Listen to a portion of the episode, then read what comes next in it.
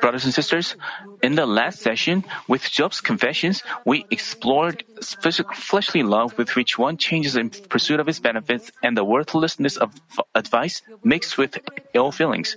In describing how his friends changed, Job figuratively spoke of ice melting into dirty water, its true self, and a pile of snow melting away without a trace when it gets warm. Even when Eliphaz taught Job with the word of truth, Job couldn't accept it because his words were not of love, but rebukes, bearing ill feelings.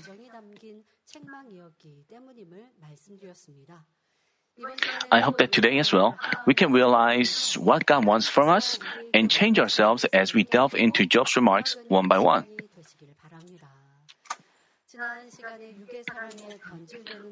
We talked about how fleshly love changed, and and Job lamented as he felt the he realized about the fleshly uh, love, and he rebuked his friends. When we go through trials, we feel how vain fleshly love is. Even though we don't go through trials, uh, it is important for us to realize the worthlessness and vain of fleshly love. That way, we can make our love into spiritual love, and in our relationship with others, we uh, also we have to stop longing for fleshly love. Some people, you know, long for have a hard time because of their coworkers and uh, because they see how fleshly love changes. That's why they feel agonized. You know, you have to know that it is natural that fleshly love changes. They change in pursuit of their benefits. Why did you expect something from fleshly love? That itself proves that you didn't lead a proper Christian life. While we live in this world, uh, we see how people change.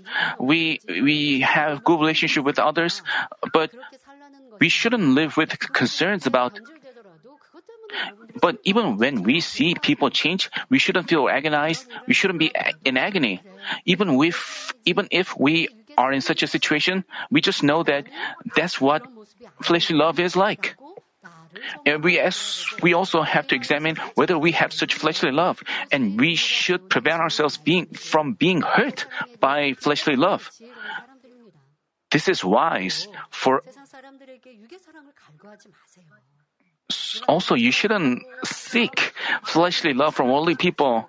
We shouldn't be disappointed after giving all of ourselves for the fleshly love. That doesn't mean we have to cl- shut the door to our hearts to the worldly people. We have to be with them with love. But still, we need wisdom. You have to realize this and deal with them uh, wisely. Through the lectures on Job, we you know, if you find yourself having been agony because of the fleshly love, you have to know that you brought about, you brought trials upon yourself. And you have to try to uh, make your love into spiritual love. And you have to demonstrate spiritual love to even to the worldly people.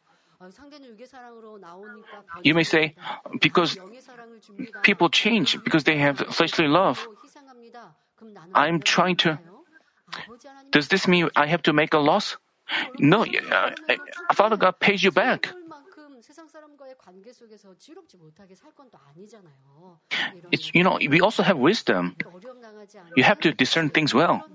You have to wisdom. Need to, you need to have the wisdom so that you don't suffer a loss. Job said in chapter 7 verses 1 through 4, Is not man forced to labor on earth? And are not his days like the days of a hired man? As a slave who pants for the shade, and as a hired man who eagerly waits for his wages, so am I.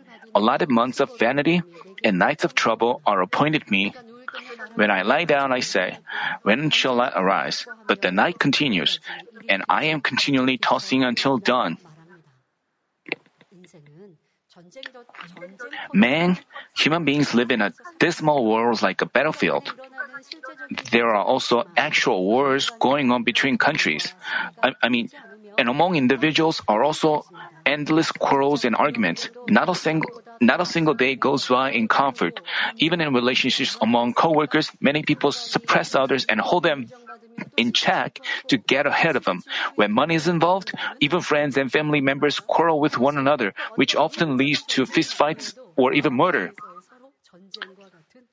We also have fights in our heart. That's what human beings' life is like. Also, in our Lord, we have to fight the good fight of faith until we completely root out our forms of evil. This is what our life is like. It's like a battlefield. In a wealthy environment, Job enjoyed a life where he was respected by many and gave charity to others. But as he himself suffered trials, man's life seemed like a miserable battlefield. Even though he wanted to die, he couldn't. And as he thought that he was being insulted by his friends, not comforted, he saw no hope at all. So he compared his situation to that of a hired man, namely a day laborer and a slave.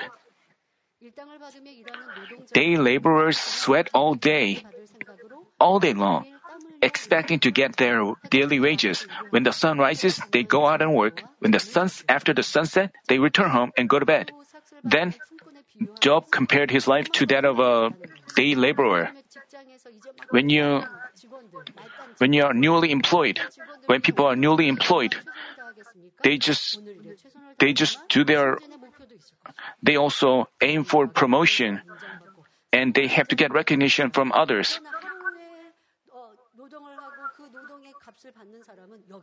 But what about day laborers? They, their life, they, they have no hope. They have no.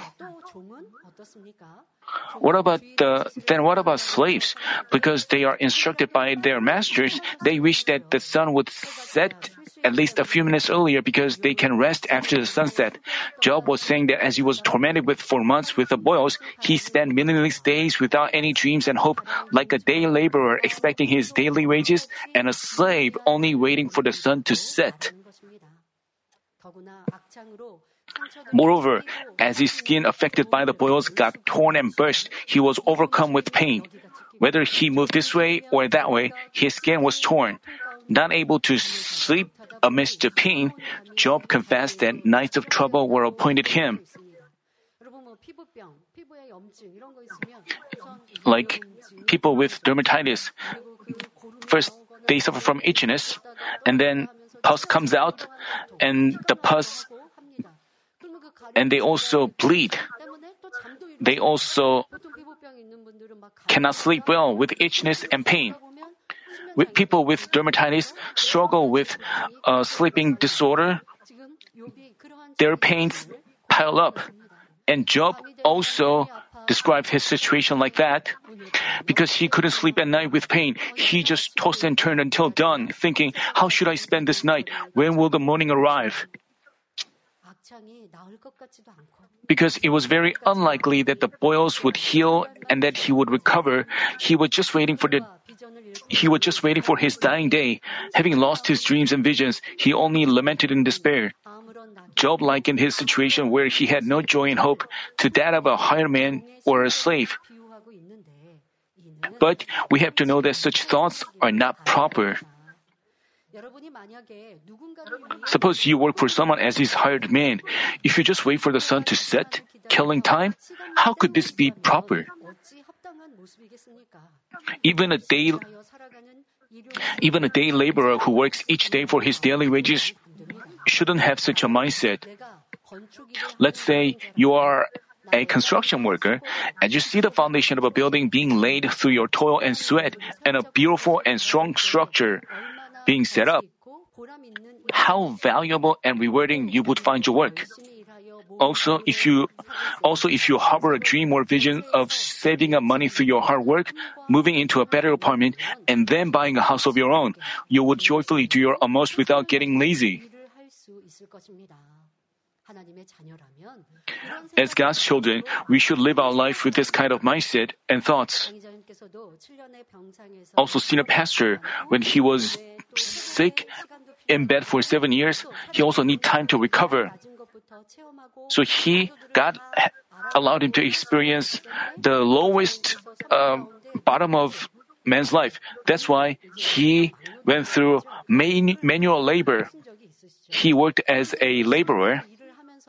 As he worked hard, he recovered his health and he also understood the hearts of men, positions of men.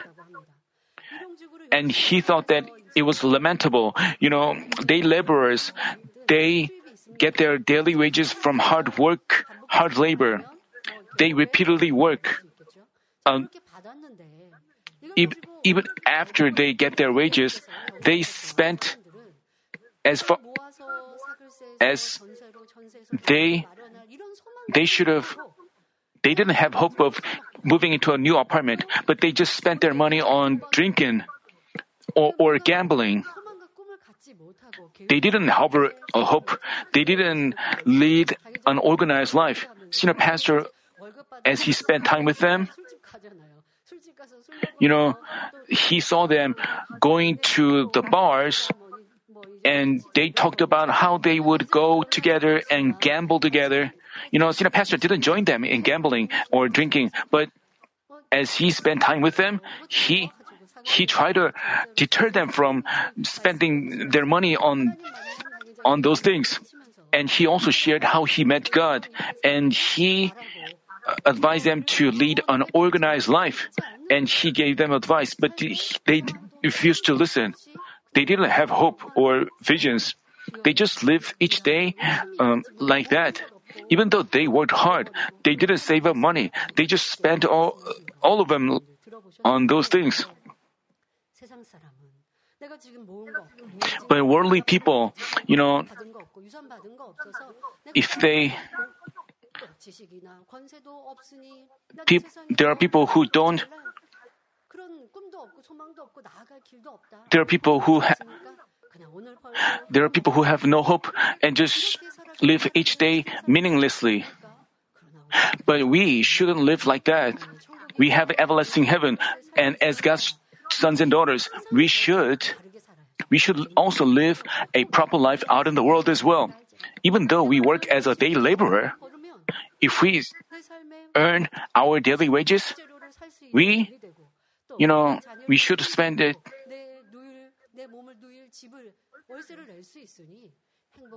We should live a joyful and happy life. Even when we do hard labor, we have to do it joyfully. And we can also save up money. We shouldn't complain about not getting many things. We shouldn't waste our money uh, People blamed the society. They placed the blame on their parents and their. We shouldn't live such a life. We have to give thanks for even minor things, trivial things, and lead a honest and proper life. Then Father God would give us wisdom, and uh, He will empower us to. But worldly people, I mean, as God's children, we should live our life with this kind of mindset and thoughts. Rather than forcing ourselves to work with feelings of irritation, we should lead a diligent life with a good heart and a positive way of thinking. That way we can give glory to God. On top of that, I urge you to harbor greater dreams and hopes. Not only should we have hope for heaven, but we are to harbor dreams and visions to be blessed even on this earth like Abraham and glorify God. As we do so, God empowers us to work with greater capability and wisdom so we can improve ourselves more and become the heads. You may say, I have no wisdom, I have no capability, so I'm working as a day laborer. I can, so Abraham's blessings is beyond my imagination. But even if, even while you work as a day laborer, you can learn your skills and you can be recognized by your boss. You can be recognized with your diligence. So your boss picks you up, picks you out. That way you can be, you know, so in your position, in your circumstance, you have to um, cultivate faithfulness and give thanks in all for all things and keep peace with all people around you. If we live according to what we've learned, we can win recognition and become the heads. Because Father God is the origin of wisdom, even though we have uh, we have shortcomings, if we live our life in faithful ways, Father God opens the way for us and Father God allows us to stand out among people. So I hope you harbor greater hope and visions.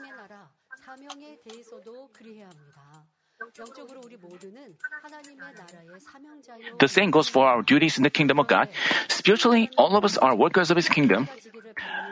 But let's say we work for God like a hired man expecting his wages and a slave waiting for the sun to set. How could our God accept our work joyfully? If you are a pastor or Levi worker, you are getting paid by the church. So you have to be more cautious and more mindful, mindful about this matter. You know, worldly people, they just work according to their wages, according to their uh, salary when they work more, they require, they demand more wages. But we are working in the kingdom of God and we work for His glory. So we shouldn't say like, because our salary is that much, I, I work only this much. If you calculate like this, it's not good for you to walk as a pastor or Levi worker. You know, you know, church members, regular church members, when they work for God, they receive rewards. But Levi workers, they get paid. I mean, if they, if Levi workers work with such a mindset, they cannot receive any rewards. But our pastors and Levi workers don't do that. They believe that their work will be the rewards of God, and they work joyfully. But if you find yourself not having work with that kind of mindset, if you work with the mindset of a day laborer. You have to check yourself. You have to check whether you've complained or grumbled. If you have done so, you have to thoroughly repent and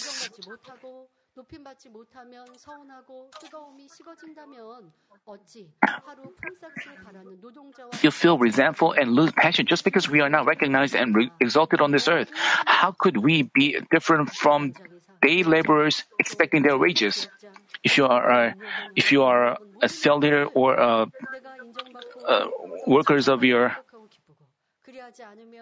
if you are complimented, you are joyful. If you're not complimented, you lose joy. If you do so, you are just like a day laborer. You are like a slave. You just want each day to pass quickly.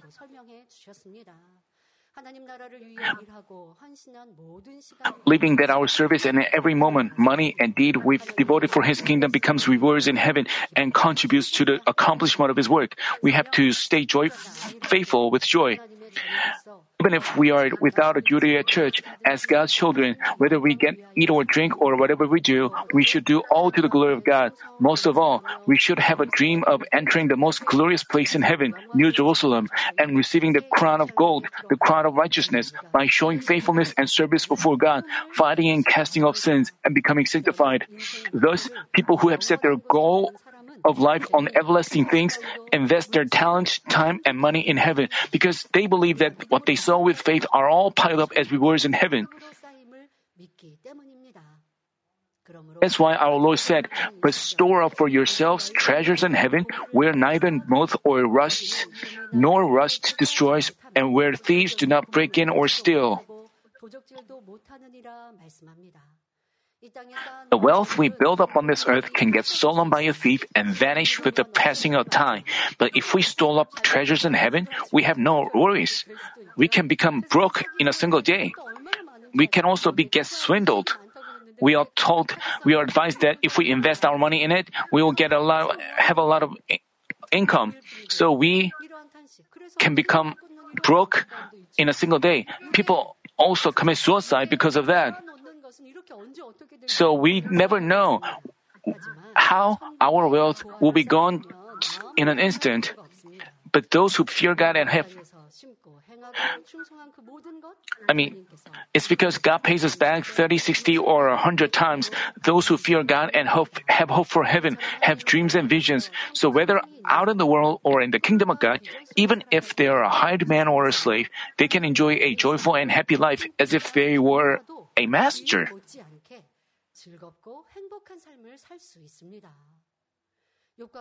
They don't need to lament, grumble, dispute, and fight like Job did. May all of us lead a valuable life amidst hope for heaven, even if we were to live only for an hour or a minute. Job then said in chapter 7, verse 5, My flesh is clothed with worms and a crust of dirt. My skin hardens and runs.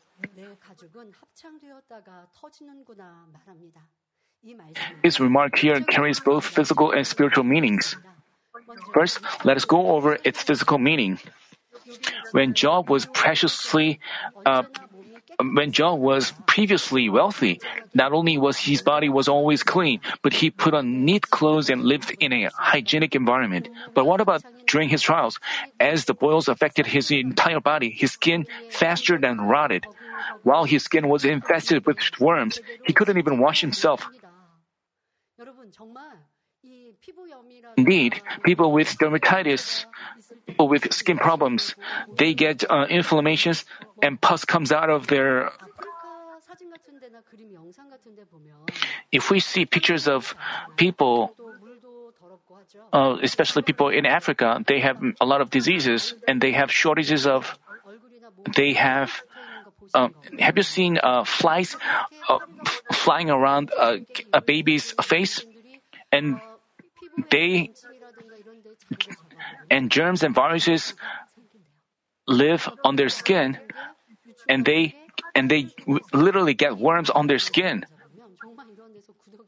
Worms really uh, live on, on their skin. And Job's remark here is correct. It's not an exaggeration. He was talking about what he was really going through. Um, as he spent months living in a place looking like a heap of earth, he was like, you know, his house was destroyed. He was, he was like clothed with dirt. If he was able to wash him, I mean, if we, our skin gets stained by, Job could not, Job even, Job couldn't even wash himself. So he was clothed with dirt, literally. He described his physical environment in such a vivid way. This scene tells us why he wanted to die, feeling so distressed, cursed the day of his birth, and even resented his parents and God.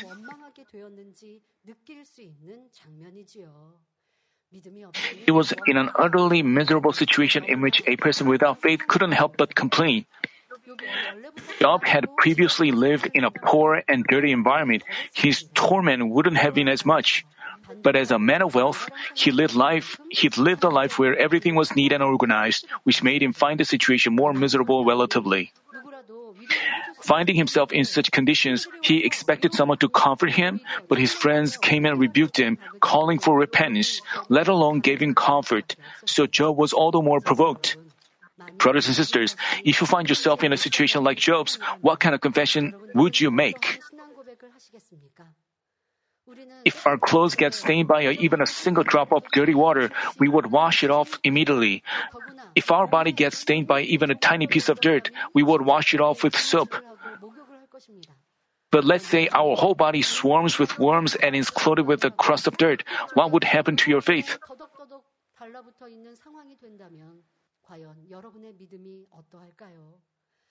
Even though we know God, if we are without an experience of meeting Him or have weak faith, we couldn't help but complain and lament like Job and say that we want to die.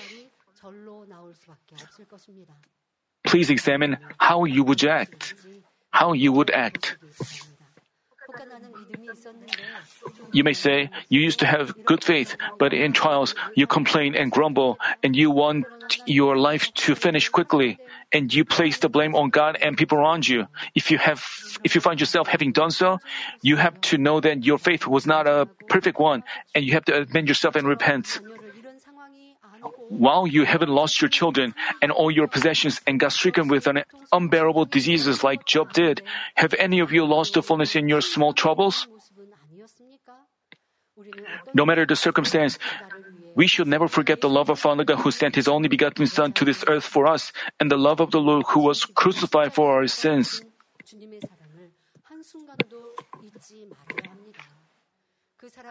If we always engrave His love in our heart and remember it, we would we wouldn't lose our joy and thanksgiving, but keep praying even in the face of a situation like Job's. We would keep marching with unfailing faith. I pray that all of you who've overcome well with faith keep marching on with an unchanging heart.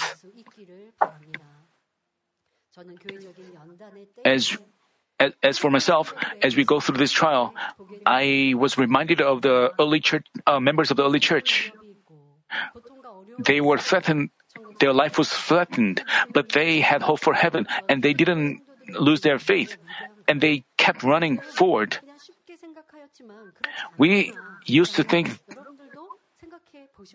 you have to also think about them. We went through the pandemic situation and we went through this situation and then, and people lost their fullness and they give excuses for their losing the fullness. And they give excuses for this and that.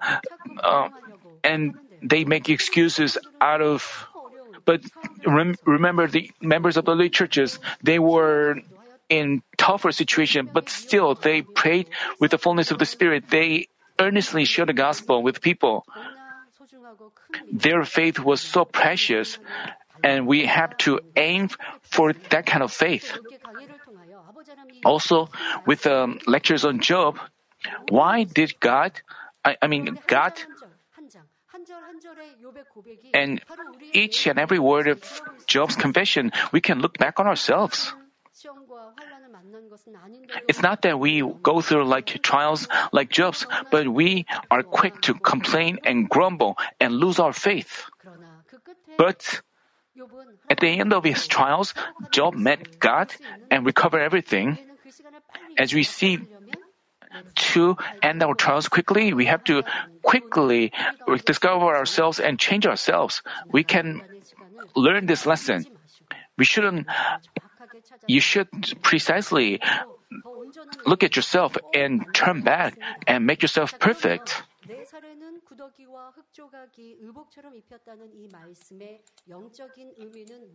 Then, what is the spiritual meaning of flesh being clothed with worms and a crust of dirt?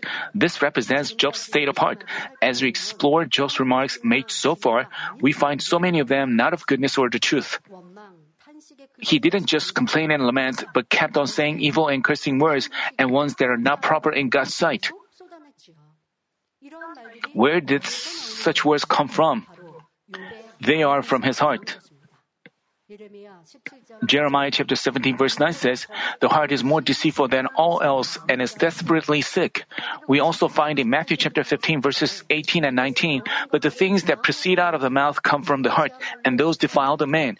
For out of the heart come evil thoughts, murders, adulteries, fornications, thefts, false without, uh, false witness, slanders.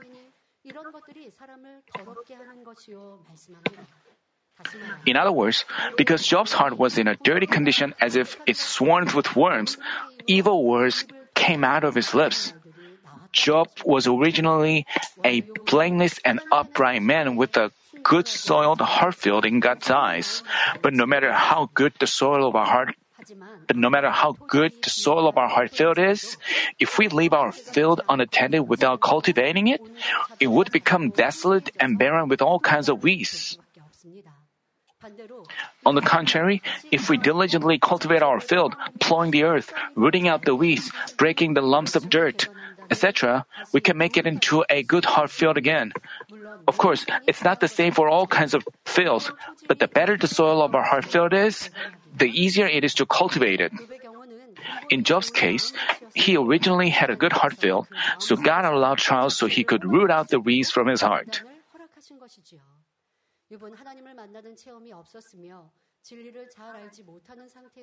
Job hadn't had an experience of meeting God, nor did he know the truth well. So from his uncultivated heart continually came dirty words like worms.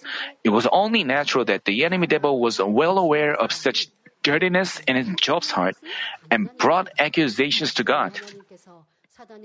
So, God accepted Satan's accusations, and amidst his trials, Job grumbled and lamented, continually pouring out complaints.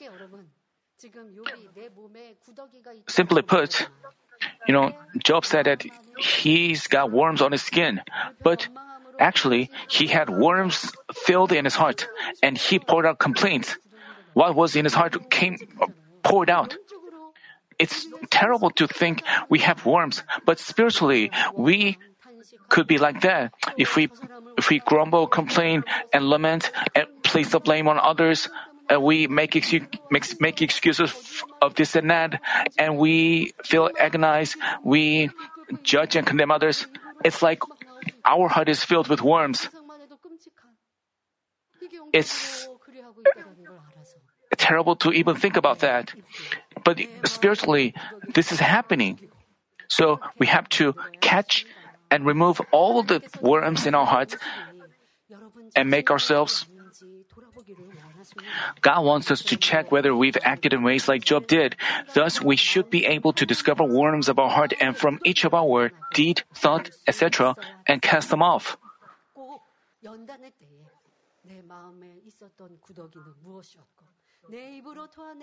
You have to remember what kind of worms did you ha- you had during the trials.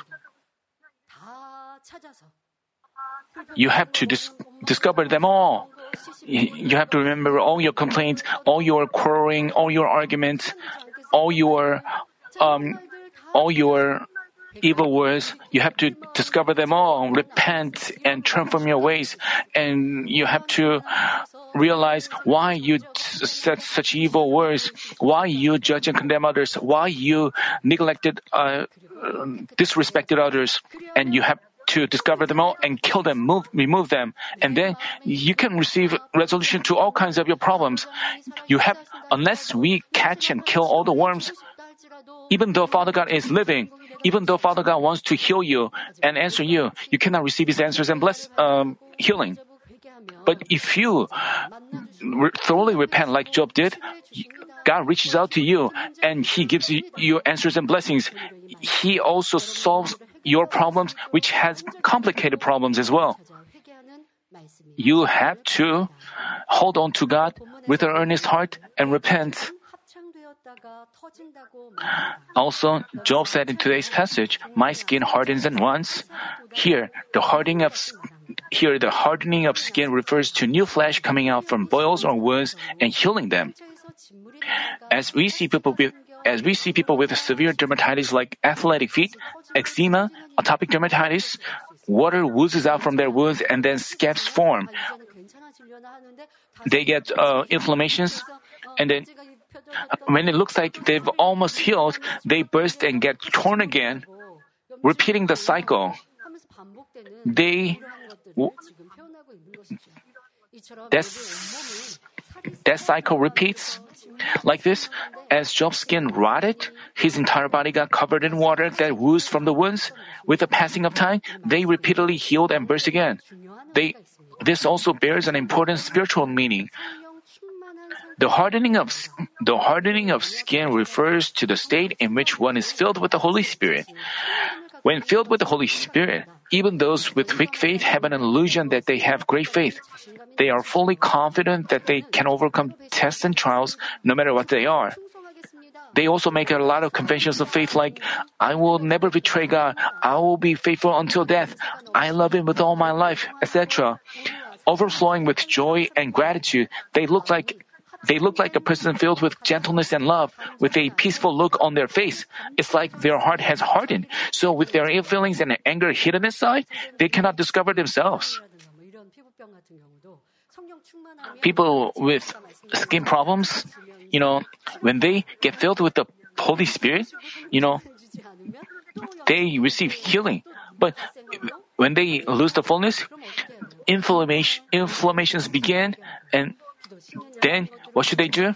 They have to repent, truly repent of themselves. Brother uh, who is volunteering right in front of me, did you didn't you suffer from atopic dermatitis? Uh, you're not that guy. You know, people with people with skin problems, they it turns out that they stop praying or they because they have spiritual problems. I mean, they again took in worldly things and they again have skin problems. As they repeat their cycle, I mean, they humble themselves and thoroughly repent, and then, you know, you know, out in the world, people suffering from atopic dermatitis, even if even after they get healed, they have scars, and also they have to take medicine, and they have to be cautious continually. But once God heals us, it doesn't matter.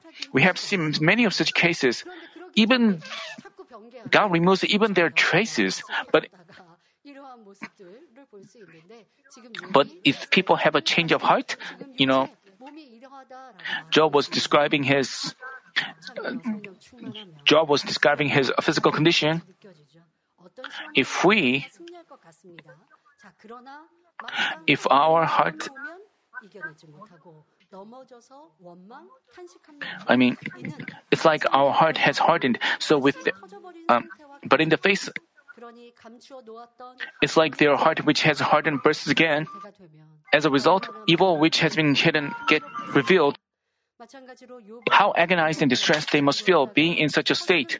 This way, Job felt as if his heart which had Job felt as if his heart which had a hardened burst. For this reason, most of all, it is you know, Job used to confess that everything came from God, and he also got complimented by helping people.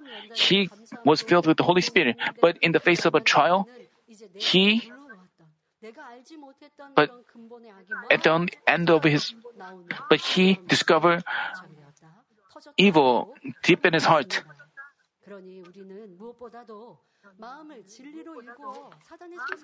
For this reason, it is crucial that we cultivate our heart into truth and remove all the attributes of evil that could give grounds for Satan's accusations. We have to quickly catch and kill the worms in our heart and wash off dirty things.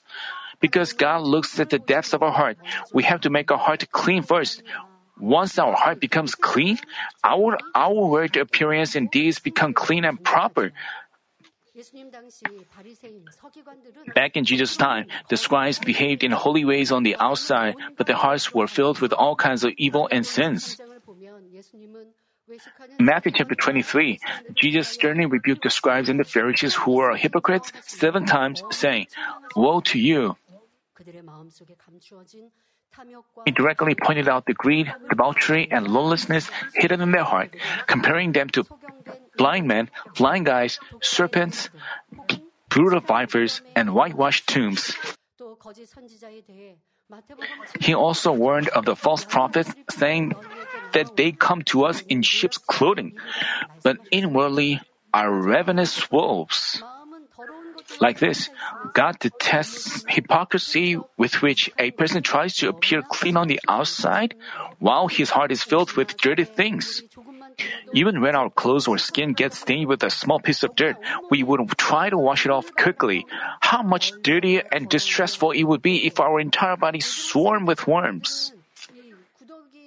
Students uh, of this generation, they have, I think they have never seen uh, what what those worms look like. Just think, they look like they just dirty worms. Imagine how what it would feel like when such worms you know, but in God's eyes, all evils, all evils, such as the things of the flesh which are sinful natures hidden in man's heart, and the deeds of the flesh which a person commits sins through action, are no different than dirty worms. It's horrifying to just think of it, and it would be it, and it will be difficult to even look at ourselves. But in God's eyes, all evils, such as the things of the flesh which are sinful natures hidden in man's heart, and the deeds of the flesh with which a person commits sins through action, are no different than dirty worms.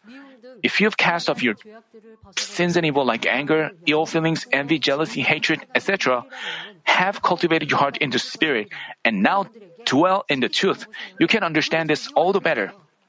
Let's say someone urges you to harbor jealousy and hatred against someone or lie to him. You wouldn't do that even if he tries to bribe you with money. The reason is, once you cast off dirty things and evil, you detest such things. You feel like the forms of evil are like, you feel like the forms of evil are smelly like garbage and dirty like worms. Condemning, judging, let's say you cast off judging and condemning.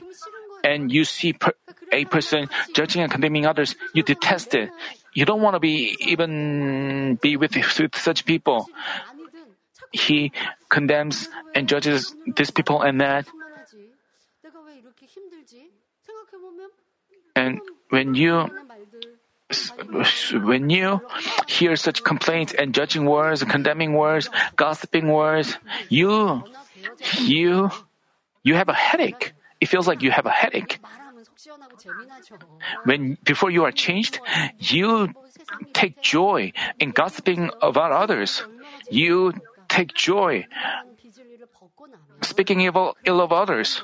But once you've canceled such things, you don't even like to, you don't want to be even with, around those people. So you avoid meeting them. And even if someone tells, tells you to do that, you don't even want to do that. Let's say someone gives you a hard time and another person comes up to you and speaks ill of the person who gave you a hard time. You, you then how would you react? Would you agree with him? You wouldn't want to talk to him. You wouldn't want to you wouldn't feel happy talking about speaking ill of him. You don't want to hear bad words about him. Whether a person um, started a bad rumor about you, I mean, if you have sinful natures in you, you get attracted to such words and you want to hear more about you want to hear more about bad words. That all starts from your untruth in your heart and you want to you have to realize this fact. While we humans hate worms, how much more would our God detest them? By realizing that our by realizing that our God considers sins and evil in our heart to be dirty things like worms, we have to cast off all forms of evil. While we our lips and our heart is filled with worms, would we when we praise God, would our God say, I love you, I love to hear your praise? If we pray with such lips, would we be able to receive his answers? So we have to remove all the worms in our hearts and have a clean and pure heart that Father God wants. Then Father God would answer us even if we don't don't even ask. Father God would instead tell us, "What shall I give you?"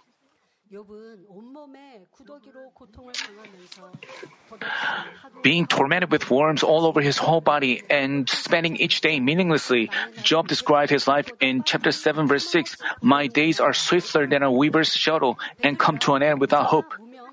A loom was an instrument used to weave clothes, and the shuttle of a and the shuttle was a component of the loom and played a crucial role in weaving clothes. Long ago, people used a loom to weave clothes and made clothing for themselves at home. I know that most of you haven't used that uh, such a machine. You know that that is a loom. The shuttle um, moves. That's how they weave clothes. Long ago, people used the loom to weave clothes and made clothing for themselves at home. If we see people, if we see people weaving a cloth, the shuttle moves very quickly. In Korea, there's a there's an there's an idiom that goes like the shuttle of a loom, which is used to figuratively describe someone who quickly and frequently comes and leaves. People who are skilled in using a loom, they quickly uh, when Job said in today's passage, My days are swifter than a weaver's shuttle, did he mean that his days went by quickly? No. As he confessed earlier, he tossed and turned on his bed until dawn. Job couldn't sleep with pain. He just wanted each morning to arrive quickly and each day to pass quickly. Job found his each day boring and long like it was a few months. If a death row prisoner noticed that he will be executed in a week, then a single week would feel like a month or years.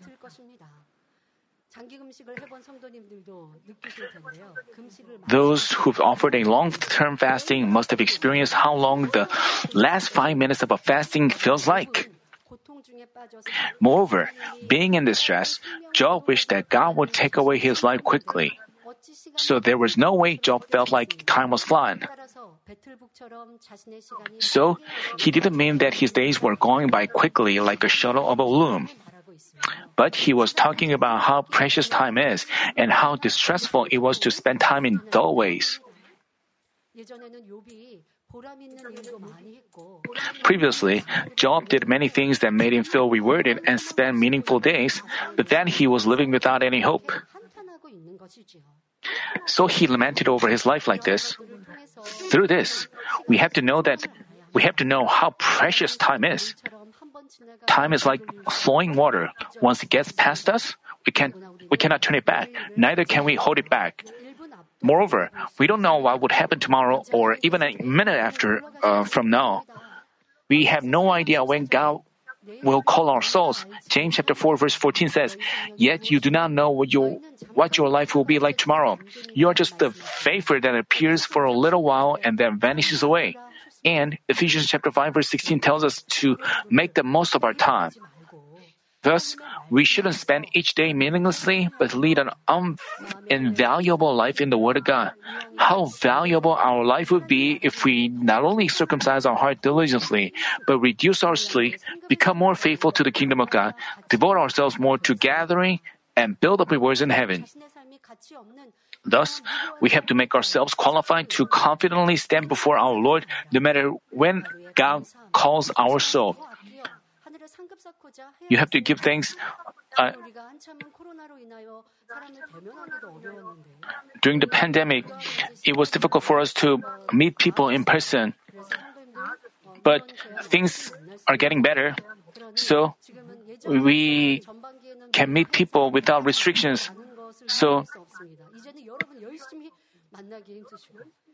you know, so you can devote yourself to meeting people and share and having meetings, having fellowship with one another. You can devote yourselves to gathering, so you can also help people recover the fullness. So I hope you have such gatherings and meetings. So you cannot.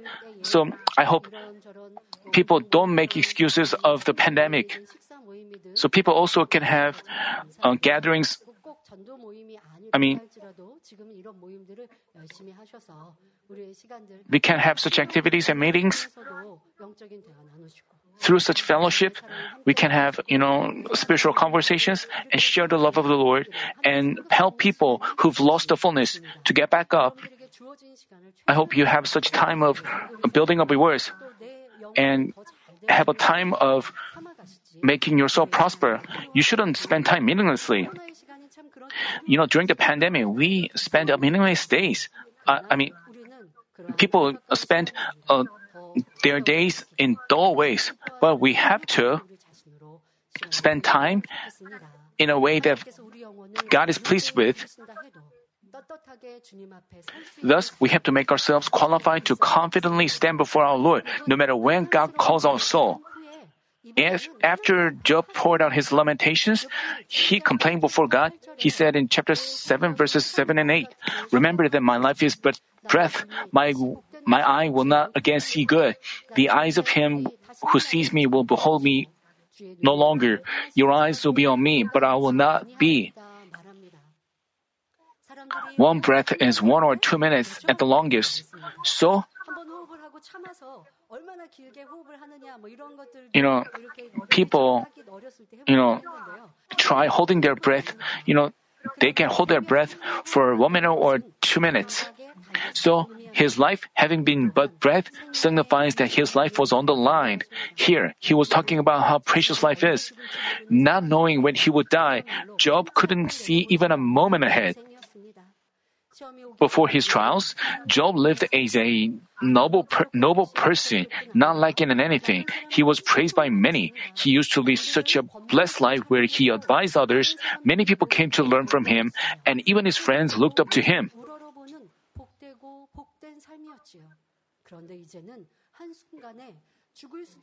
But now, with the idea that he could die in an instant, he gave up and confessed that his eye wouldn't see good again.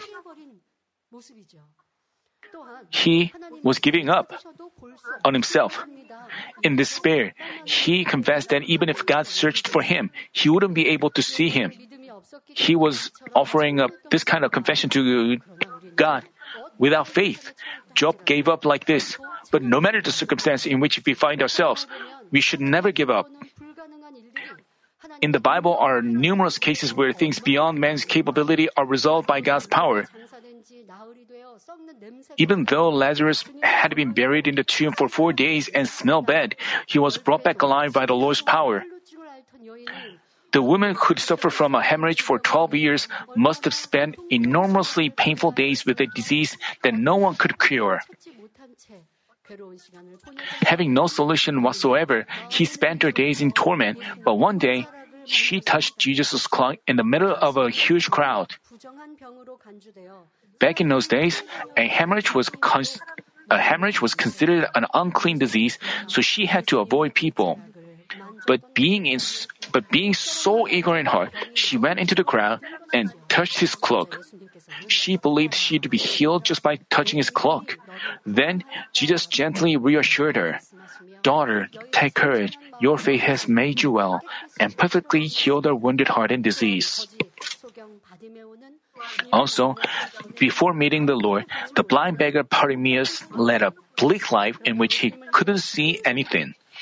But as he demonstrated his faith, calling out with a loud voice, Jesus, son of David, have mercy on me. Jesus opened his eyes, saying, Your faith has made you well.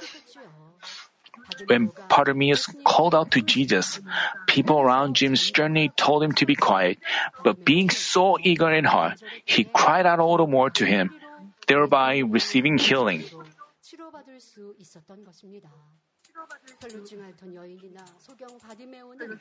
As said in the Bible, those who diligently seek me will find me. The woman suffering from a hemorrhage and the blind man met the Lord by eagerly seeking and had their problems resolved. If you have worries like, how come there's no answer despite my prayer? I urge you to examine whether you've sought God with a truly eager heart. Didn't you give up after praying a little? Didn't you despair after seeking a little? We have to keep in mind with, uh, with how much of an eager heart we should seek to. Um, do you find yourself in a situation like Job's? Even if you find yours, even if you find yours better than Job's, are you feeling afflicted, going through tests and tribulations and suffering from a disease? Then you have to check whether you have worms in your heart that got the tests and remove all of them. As we achieve righteousness in heart and have an unchanging heart with which we don't waver in any tests and tribulations, and lead a life where we always pray, rejoice, give thanks, put our hope in heaven, and live for God's glory, we have no problems that cannot be resolved. But without an experience of meeting such God of power, Job failed to demonstrate faith. Rather, he concluded that people wouldn't be able to see him anymore because he would he would die soon. But in the end, Job recovered his previous glory and received a double of what he had. How did this happen? It's because Job met God and thoroughly repented. Namely, he removed all the worms of his heart. When Satan has accused us, we can resolve our problems by removing the grounds for the accusation. Likewise, even though we find ourselves in Job's situation or one worse than that, if we stand upright before God, nothing matters. The reason is, when God reaches out to us, we can have our problems resolved. Thus, all of us shouldn't lose our dreams and hopes in any trouble, but go before God with only with faith, with which nothing is impossible.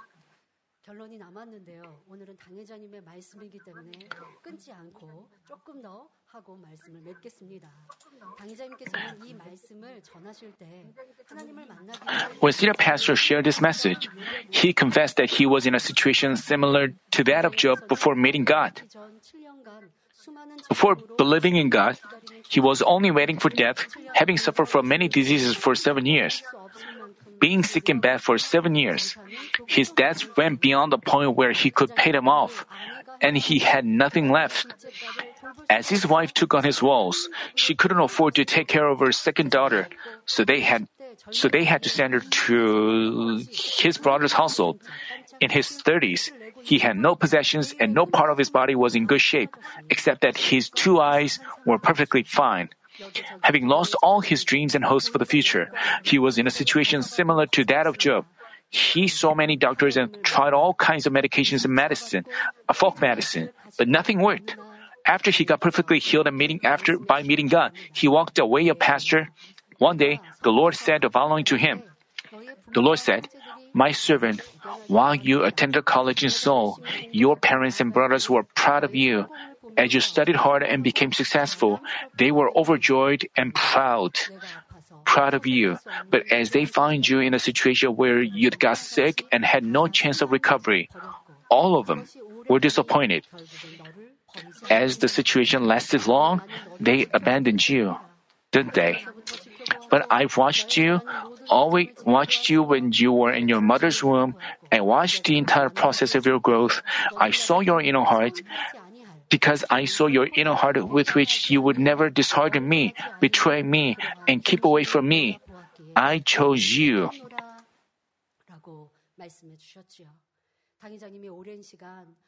As senior pastor suffered from severe diseases for long, even his family members felt ashamed and turned their face away from him.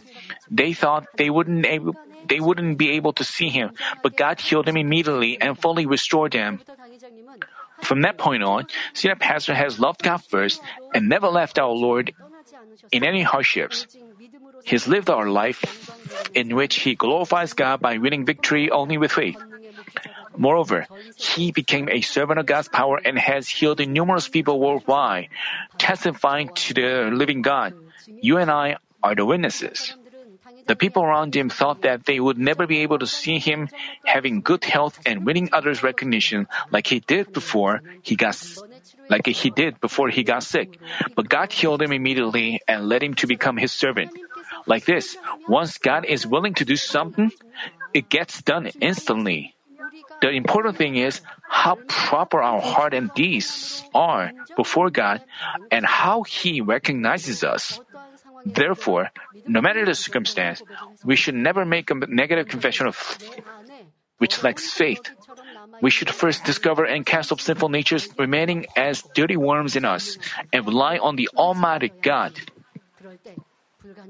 In doing so, we can have a spiritual experience in which impossible things turn possible. I pray in our Lord's name that all of you press on vigorously with faith and hope and lead a life of victory.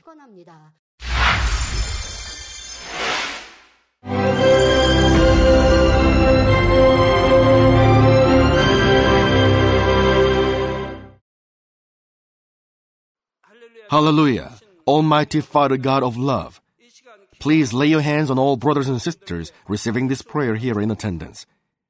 Lay your hands on all the members of the branch churches and local sanctuaries, and all the GCN TV viewers, and those who are watching via satellites, cables, and the internet all over the world, transcending space and time.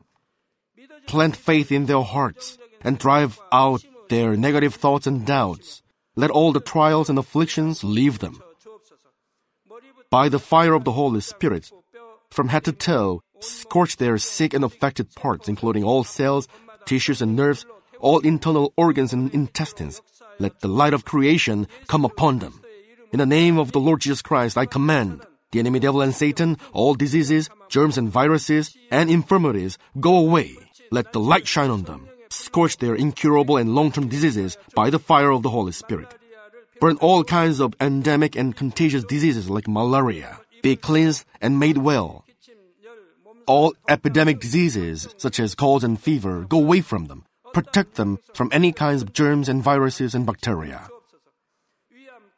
Heal them of all kinds of cancers like stomach cancer, lung cancer, liver cancer, breast cancer, womb cancer, intestinal cancer, and all other diseases like AIDS, leukemia, cerebral apoplexy, high blood pressure, low blood pressure, heart disease, lung disease, diabetes, women's diseases, thyroid diseases, and all inflammations.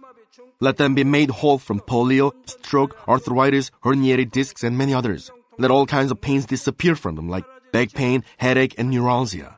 Set them free from epilepsy, autism, depression, neurosis, and all other mental diseases. Loosen them from all kinds of paralysis, and let them get up, walk, and jump. Let them regain good eyesight and restore good hearing. Let the blind open their eyes and the deaf come to hear and mute begin to speak. Heal them of after effects of all kinds of accidents. Restore their ruptured and broken bones. Restore them from burns and let the heat and burning sensation go away from them. Father, let there be no scars left. Be cleansed from all kinds of drug addictions and poisoning. Father, regenerate dead nerves, tissues, and cells, and bring the dead back to life. Father, please bless them to conceive a baby. Bless them to conceive a baby. In the name of the Lord Jesus Christ, I command the enemy devil and Satan, the ruler of the air, the evil forces and their servants, go away from them. Go away, you evil spirits, unclean spirits, deceiving spirits, spirits of falsehood, separating spirits, and all forces of darkness. Loosen all bonds of wickedness and darkness, and go away from them. Let the light shine on them. Father God, give them strength to cry out in their prayer, and empower them with the power to cast off sins and become sanctified. Let them be in good health as their soul becomes prosperous, and let their family be evangelized. Protect them from all kinds of accidents and disasters, and bless them to lead a successful and prosperous life in everything. Please protect your children, their home, their business, and their work by the fiery hedge of the Holy Spirit, with the heavenly host and angels, and with your blazing eyes. Give students wisdom and understanding, and fill their hearts with more passion and desire for study keep their hearts and minds from worldly things, and plant into their hearts more fervent love for God. Bless your children and let them give glory to you in everything they do, whether they eat or drink or whatever they do. Let them confess and testify to the living God, I've met God, I've experienced God, and received His answers and blessings. Father God, thank you let all glory be to you alone. In the name of our Lord Jesus Christ, I pray. Amen.